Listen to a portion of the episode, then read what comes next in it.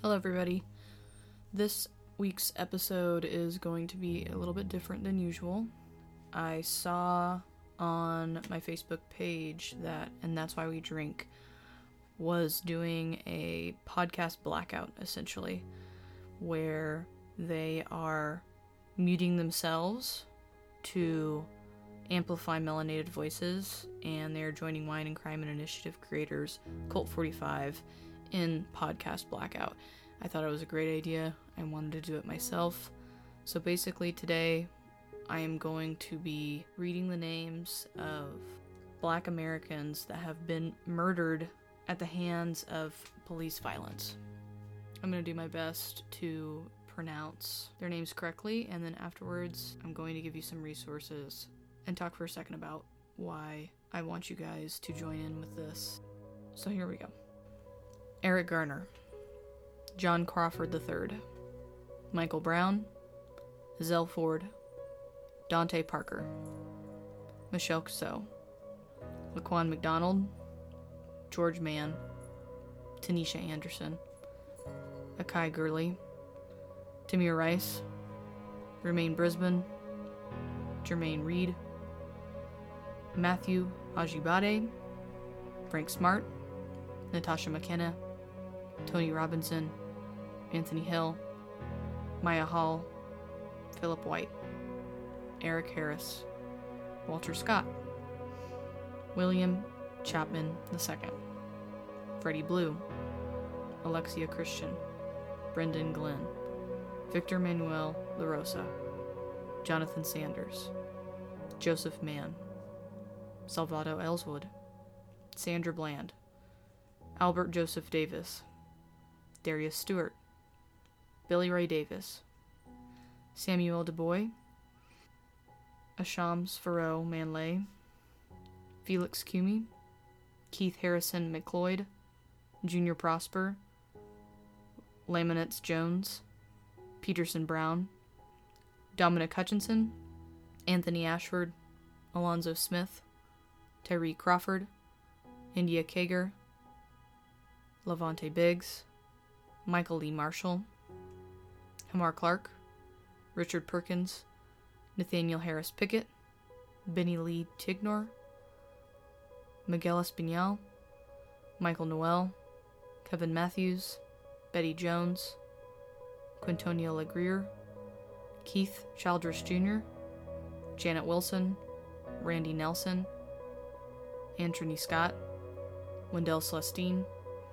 David Joseph, Calin Roquemore, Dyzhawn Perkins, Christopher Davis, Marco Loud, Peter Gaines, Torrey Robinson, Darius Robinson, Kevin Hicks, Mary Truxillo, Demarcus Semer, Willie Tillman, Terrill Thomas, Sylville Smith, Alton Sterling, Philando Castile, Terence Crutcher, Paul O'Neal, Alteria Woods, Jordan Edwards, Aaron Bailey, Ronell Foster, Stephon Clark, Antwon Rose II, Botham Jean, Pamela Turner, Dominique Clayton, Atatiana Jefferson, Christopher Whitfield, Christopher McCorvey, Eric Reason, Michael Lorenzo Dean, Breonna Taylor,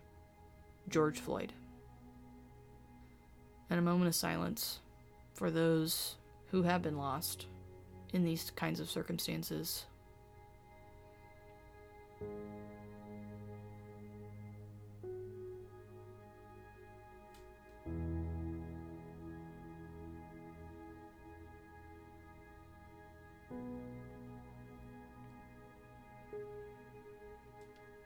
So, a couple of quick notes.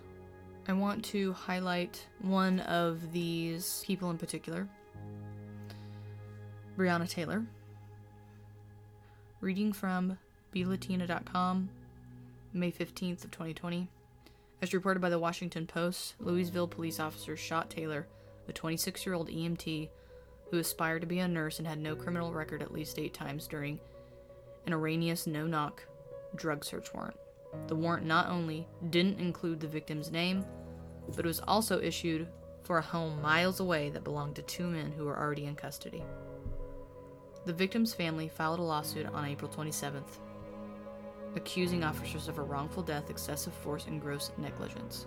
And they're seeking answers of why they were quick to fire more than 20 rounds of projectiles at civilian. In quotes. Not one person has talked to me. Not one person has explained anything to me. Says Tamika Palmer, Taylor's mother, who said to the Washington Post, I want justice for her. I want them to say her name. There's no reason Breonna should be dead at all. According to the lawsuit, the shooting started when police officers forcefully tried to enter the apartment and Taylor's boyfriend, Kenneth Walker, a licensed gun owner, aimed and shot at the officers thinking burglars were trying to break into the residence. As of this writing, none of the officers involved in the shooting have been charged, but Walker was arrested and is facing charges of first degree assault and attempted murder of a police officer, as reported by Refinery 29.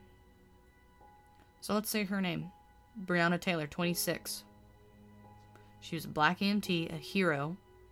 She was murdered by Louisville police when they raided her home looking for a suspect that was already in custody and that did not even live there, and they shot her eight times in her sleep. So say her name Justice for Breonna Taylor.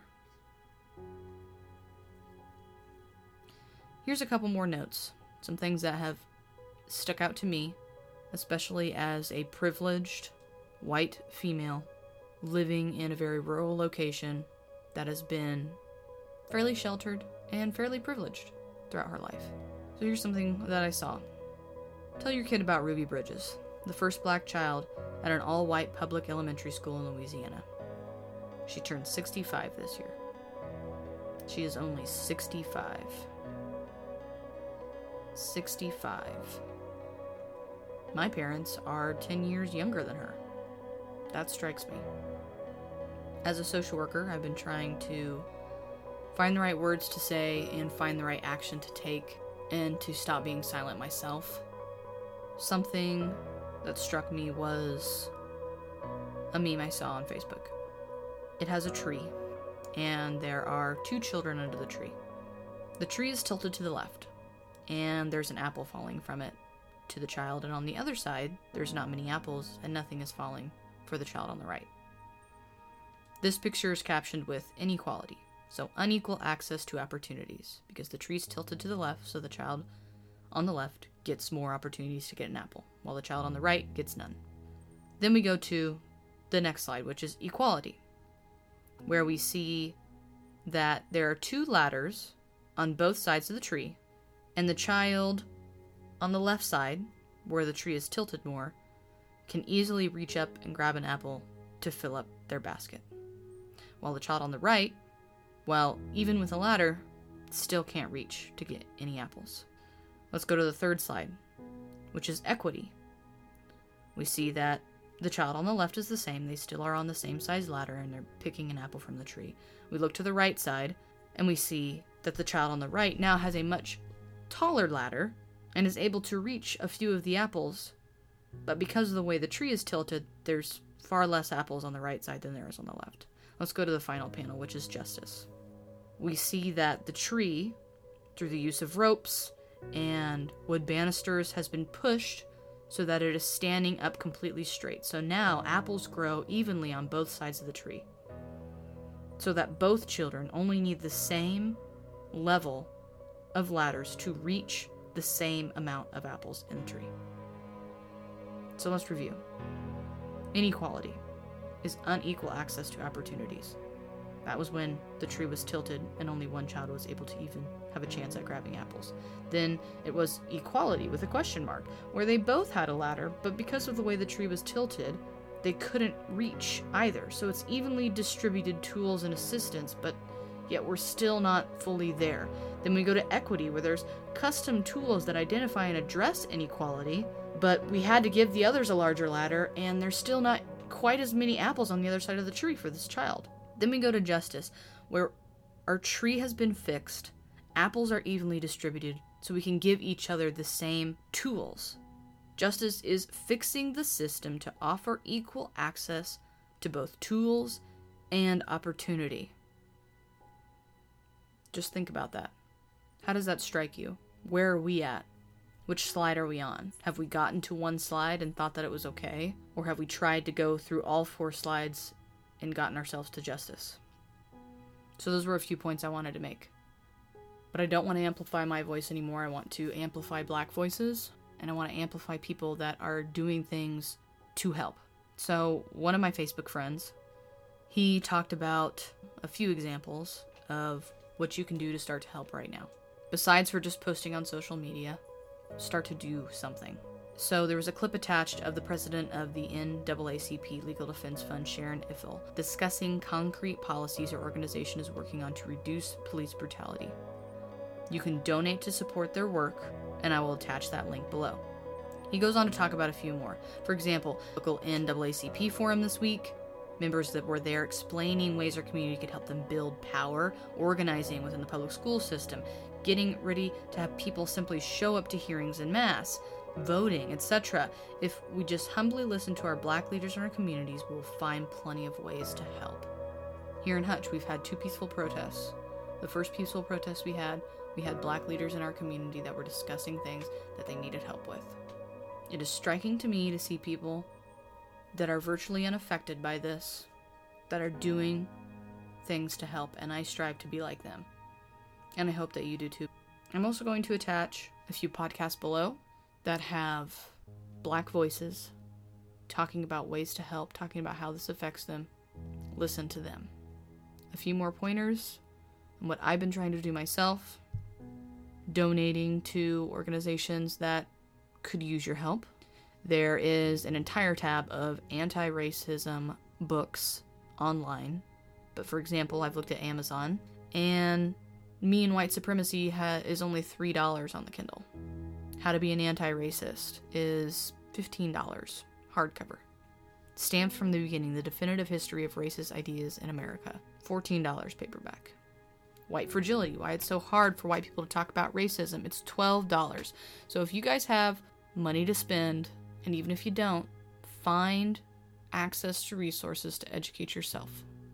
Warner Brothers is offering free rentals of Just Mercy, which encourages systemic racism education. That's on my list to watch. There's many ways for you to get involved to help to educate yourself. Please do so. It's important. And you'll be on the right side of history for doing so. Say their names.